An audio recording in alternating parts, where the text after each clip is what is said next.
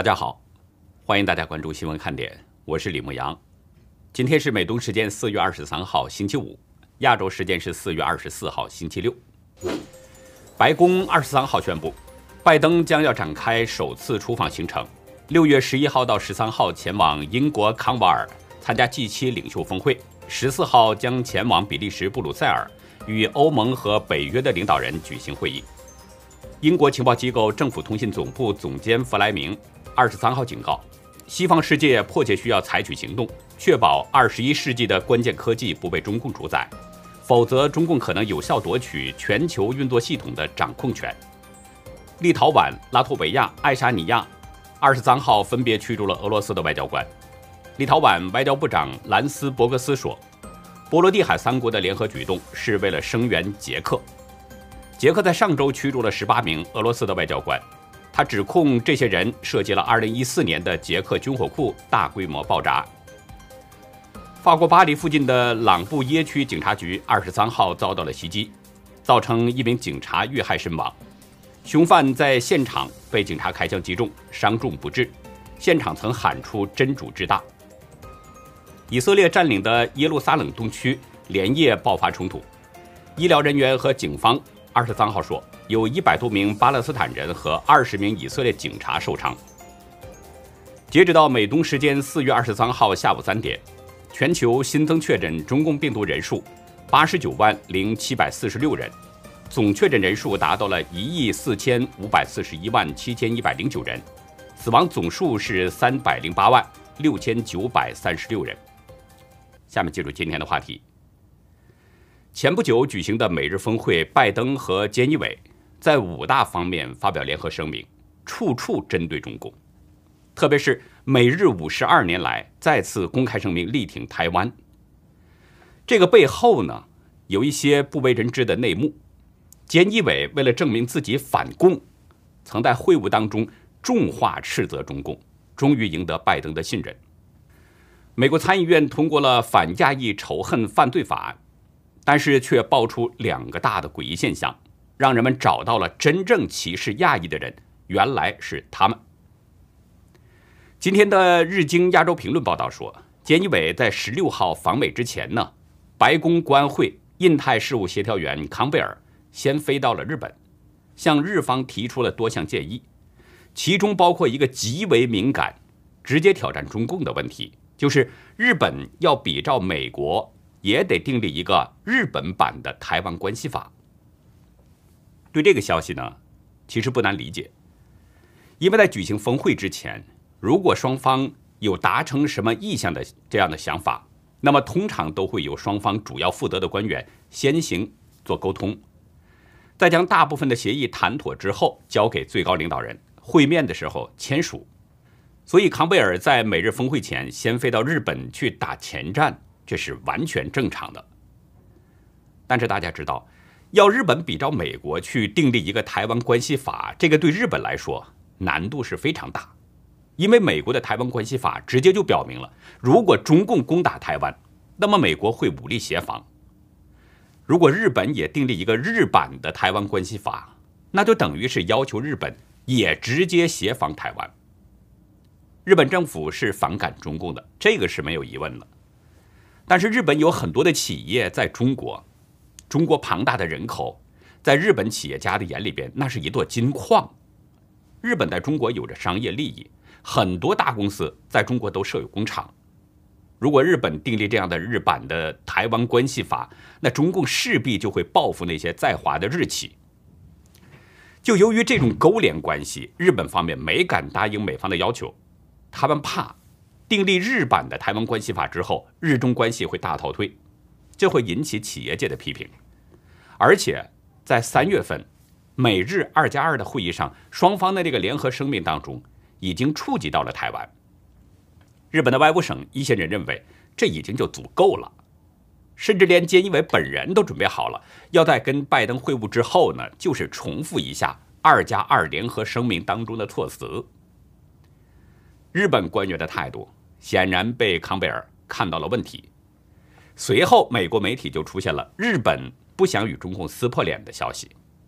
这无异于就是对日本的一次施压，先声夺人，给菅义伟制造一点压力。果然，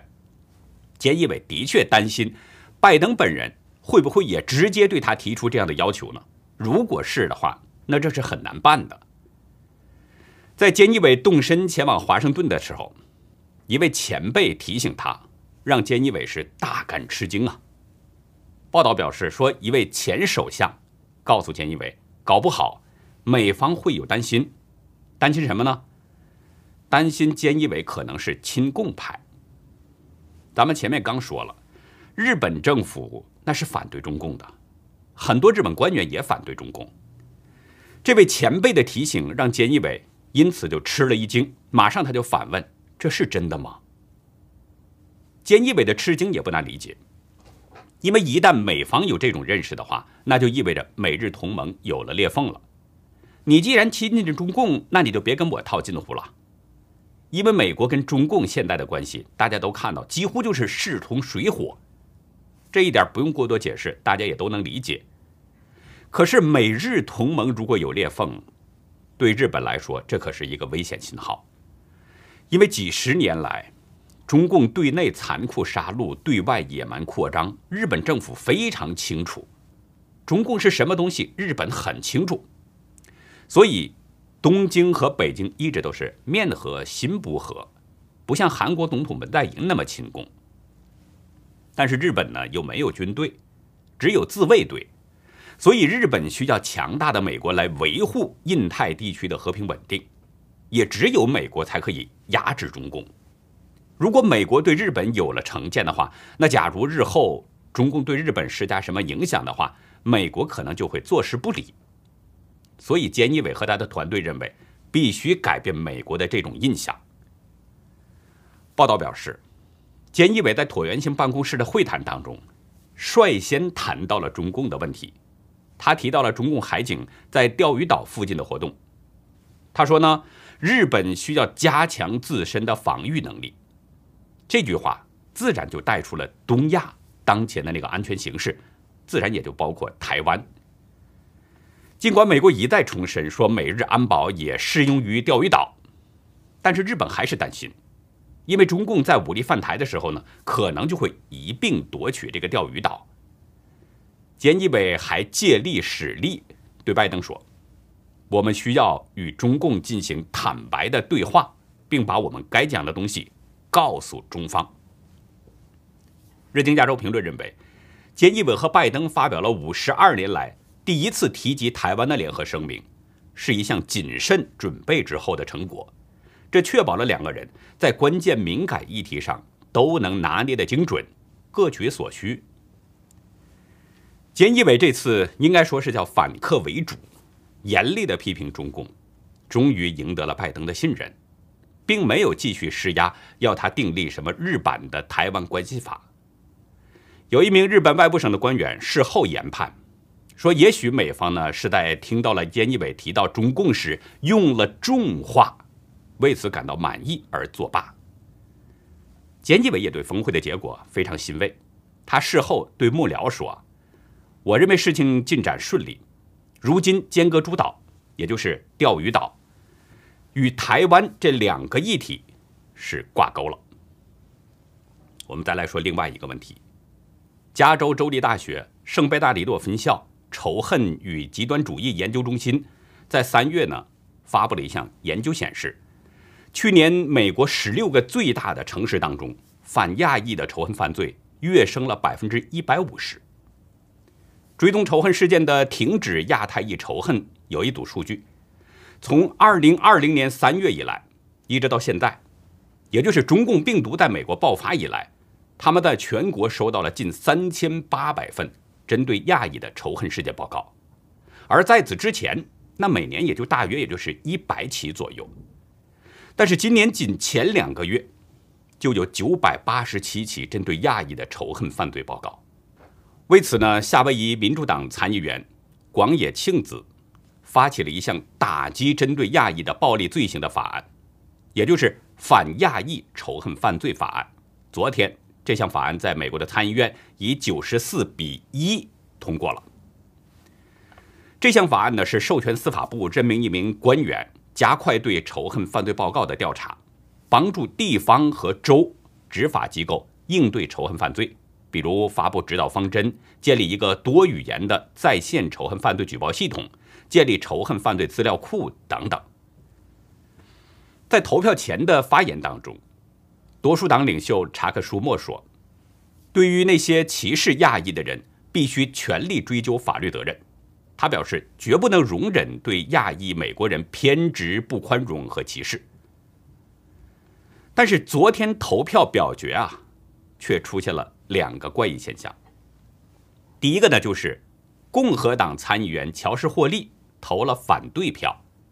这是唯一的一张反对票。福克斯新闻想请他发表一下评论，但是没有立刻能联系到他。霍利呢，我们知道这是美国的律师。此前，他曾经担任过州参议员，还有州总检察长。他投出唯一的反对票，应该会有自己的理由，因为每个人都有自己的恒定标准嘛。我在做节目之前呢，询问了一位长期关注美国政治的朋友，这位朋友表示说，霍利是一个坚定的反共人物，但是他对亚裔从来没有表现出明显的反感，甚至对一些美国的华人还挺友好。朋友分析，如果他真的反感亚裔的话，没必要用这样的方式来表现出来，这种做事方式有点不正常。朋友认为呢，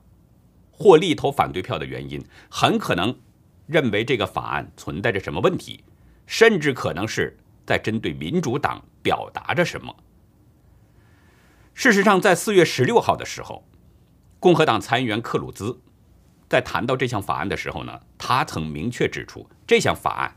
不是为了防止或惩罚犯罪。我的那位朋友的分析，还有克鲁兹之前的这个说法，似乎都跟民主党有一些联系。其实呢，在对反亚裔仇恨犯罪法案投票之前，还真的是发生了一件事，也就是我要说的第二个怪现象：民主党虽然投票支持了反亚裔仇恨犯罪法案。但是却集体允许在大学里存在对亚裔的歧视，这件事儿显得是更加怪异。这是不是霍利投反对票的原因呢？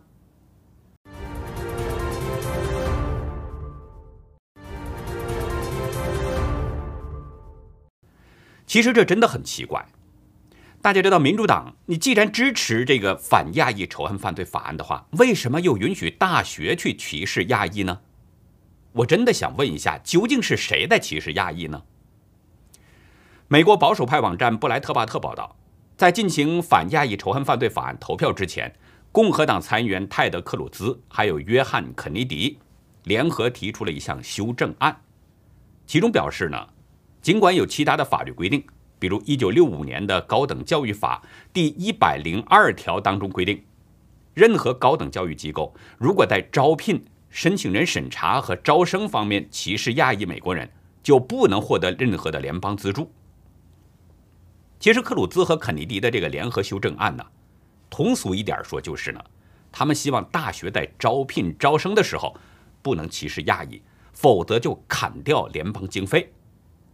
无论是白人、黑人还是黄种人，也不管你是亚裔、非裔还是西语裔，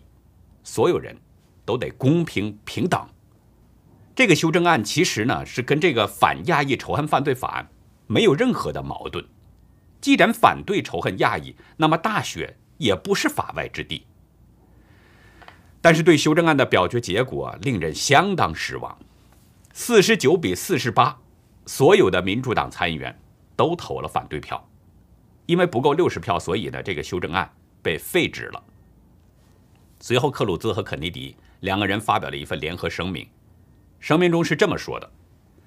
参议院民主党人以一种令人难以置信的玩世不恭的举动，阻止了在高校歧视亚裔美国人的努力。而在高等教育中，种族偏见已经非常普遍。声明中指出，尽管民主党人呼吁结束种族主义，但很明显，民主党人只是口头上打击歧视亚裔美国人，实际并不是。他们允许美国的大学和学院继续存在。歧视亚裔的情况，希望民主党人能够出来辟一下谣，说明一下自己没有歧视亚裔。虽然辟谣是中共的拿手好戏，但是呢，关键时候也得用一用。只是呢，不要像中共一样，越辟谣越是真的，那就不好办了。昨天，东方航空公司在微博发出了一个严正声明，表示呢说，经核查，网络流传很广的那个所谓的员工不雅聊天记录，纯属蓄意捏造、恶意诋毁，并且还表示说，受害员工已经第一时间报了案，公司谴责网络不法行为，保留追究造谣传谣者法律责任的权利。究竟发生了什么呢？让东航用这么严厉的词语来出面辟谣呢？最近呢，自媒体平台今日质疑披露了有多张微信的聊天截图，截图中显示呢，东航的空姐叫倪高平的人，接受江苏分公司老田的安排，向裘总进行性贿赂，两个人聊天那个内容是不堪入目。爆料人陈军披露。倪高平是东航的劳模，也是中共的党员。知情人向自由亚洲证实，倪高平是东航客舱六部的党支部书记。聊天中提到的老田，可能就是东航江苏分公司的党委书记、副总经理田红。有一张东航的资料照片，照片里呢有四个人物，据说其中就有这位老田，大家帮忙辨认一下吧。知情人没有说那个裘总是谁，但估计呢，可能比这个老田的官还要大。我到网络上去查了一下，想查一下这个裘总的情况，但是无功而返。有知情网友可以爆料一下，看看这个裘总是不是也是一个雷政富。有位网友说呢，这些丑陋的行为确实太让人难堪了。看了那些对话，我平时脸皮就算厚的了。感觉都有点扛不住。也有网友说：“苍蝇不叮无缝的蛋。”我相信网传的信息是真的。另一个网友说：“啥都别说，查一下酒店记录就知道真假。”更有网友调侃：“性贿赂是党建必须项目。”网络上热炒，东航自然也就注意到了。陈军很快就接到了东航江苏分公司的电话。一个叫寇玲南的人要求陈军删帖，甚至还暗示，如果陈军不妥协，他们在江苏经营传媒公司会有困难。随后呢，东航又找到了陈军老家的网信办，让网信办威胁恐吓，必须删帖。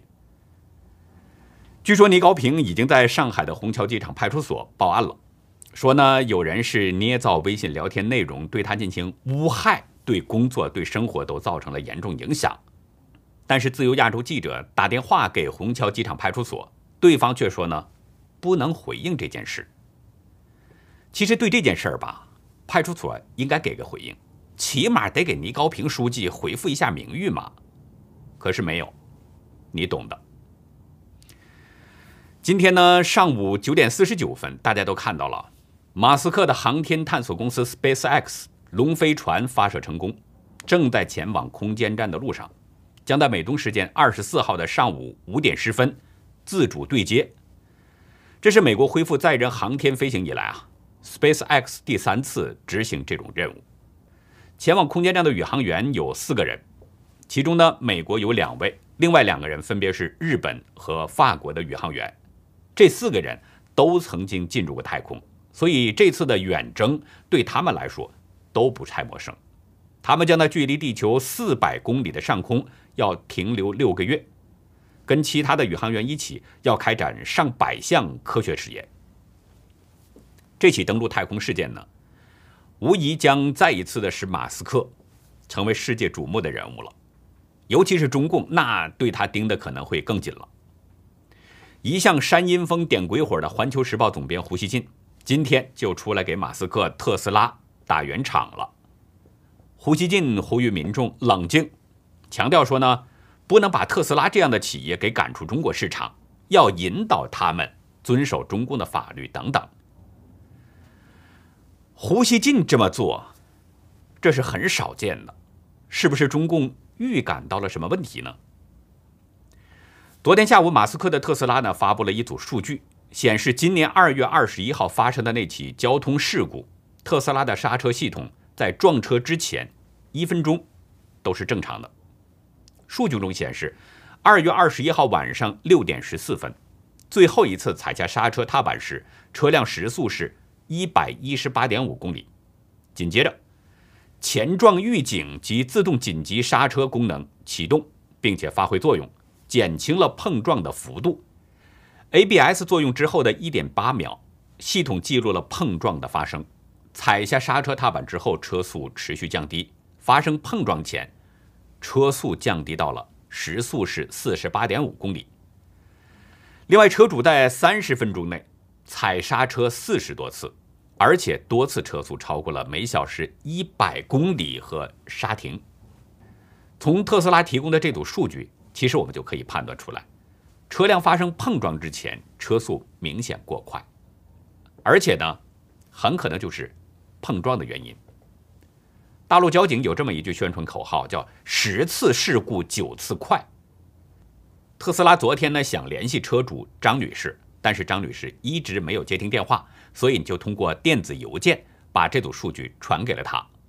但是奇怪的是，张女士的丈夫李先生。不能接受特斯拉公布行车数据的做法，说呢这是侵犯了个人隐私权和消费者权益。张女士就是我们在十九号的时候做节目当中提到了，在上海车展特斯拉车顶上维权的那位女士。我在前面节目中呢已经谈到过了，在今年二月啊，张女士的父亲呢驾驶着特斯拉从后面是连续追撞了两辆车，最后。在撞到了路边水泥防护栏之后，才停了下来。张女士指控事故的原因是车辆刹车失灵，所以多次公开维权。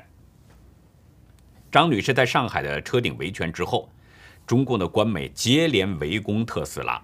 小粉红也给特斯拉留言“滚”，要求特斯拉离开中国。随后又接连传出特斯拉的恶性车祸事件，一时间网络上我们看到攻击特斯拉的网民是群情激愤。大有立刻要把特斯拉赶走的劲头。但是昨天特斯拉公布了行车数据之后，胡编就跳出来充当好人了。但是这种事儿骗三岁小孩子还行，熟悉中共的朋友早就有免疫力了。湖北司机赵先生对自觉亚洲表示：“这个女司机背后有没有什么其他的原因？我现在不敢下结论。这段时间恒大不是在生产恒大汽车吗？”会不会有些什么原因在里边呢？另外一位云南的王先生表示，首先特斯拉是国外品牌，第二特斯拉又有一个相关的星链计划，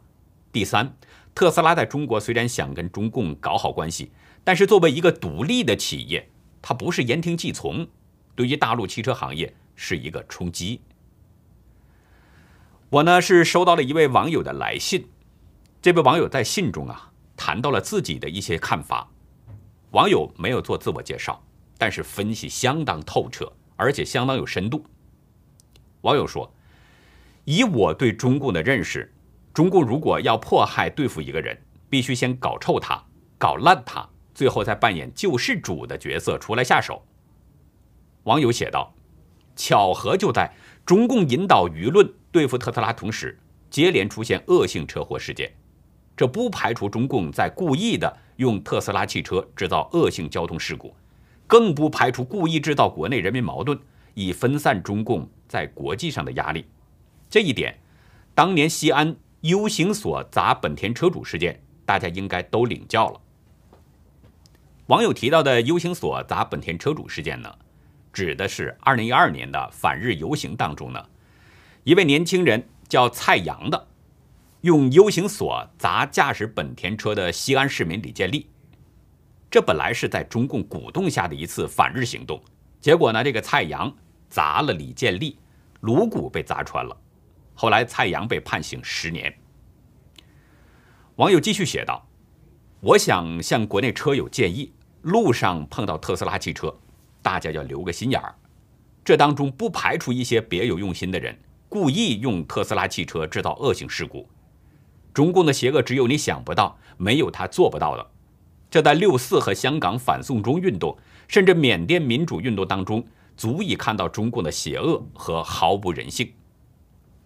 网友在信中还写道：“为什么中共敢对特斯拉下手，而不是对同样在中国大陆的汽车巨头通用公司下手呢？因为特斯拉是私人企业，对付特斯拉其实就是对付马斯克个人，而通用公司是隶属于美国政府的，和通用开干就等于和美国开干。这个问题中共心里很清楚，而且通用在大陆和上汽集团有着合资公司，一旦脱钩。”中共上汽旗下的荣威、名爵，包括中共口中的五菱宏光等等品牌，都将彻底玩完。别忘了，这些品牌汽车发动机核心技术都是来自美国的通用。一旦通用翻脸，这些中共的汽车品牌将死无葬身之地。这也足以看出中共有多么的外强中干、虚张声势，柿子专挑软的捏，一掐脖子就认怂。这位网友还指出，中共对付特斯拉的同时，还能窃取特斯拉的技术，给中共的亲儿子华为在以后的网际网络电动车领域打下基础。那好，以上就是今天节目的内容。如果您喜欢新闻看点，请别忘记点赞、订阅，并且尽可能的帮我们把这个频道给转发出去，因为真相对每一个人都至关重要。中共曾经发起过多次政治运动。历次运动害死了无数的中国人，连几岁的孩子中共都不放过。在今天的优乐客会员区，给大家讲一个故事，一个全家都被中共杀光的故事。欢迎大家到优乐客会员区了解更多。好的，感谢您的收看，再会。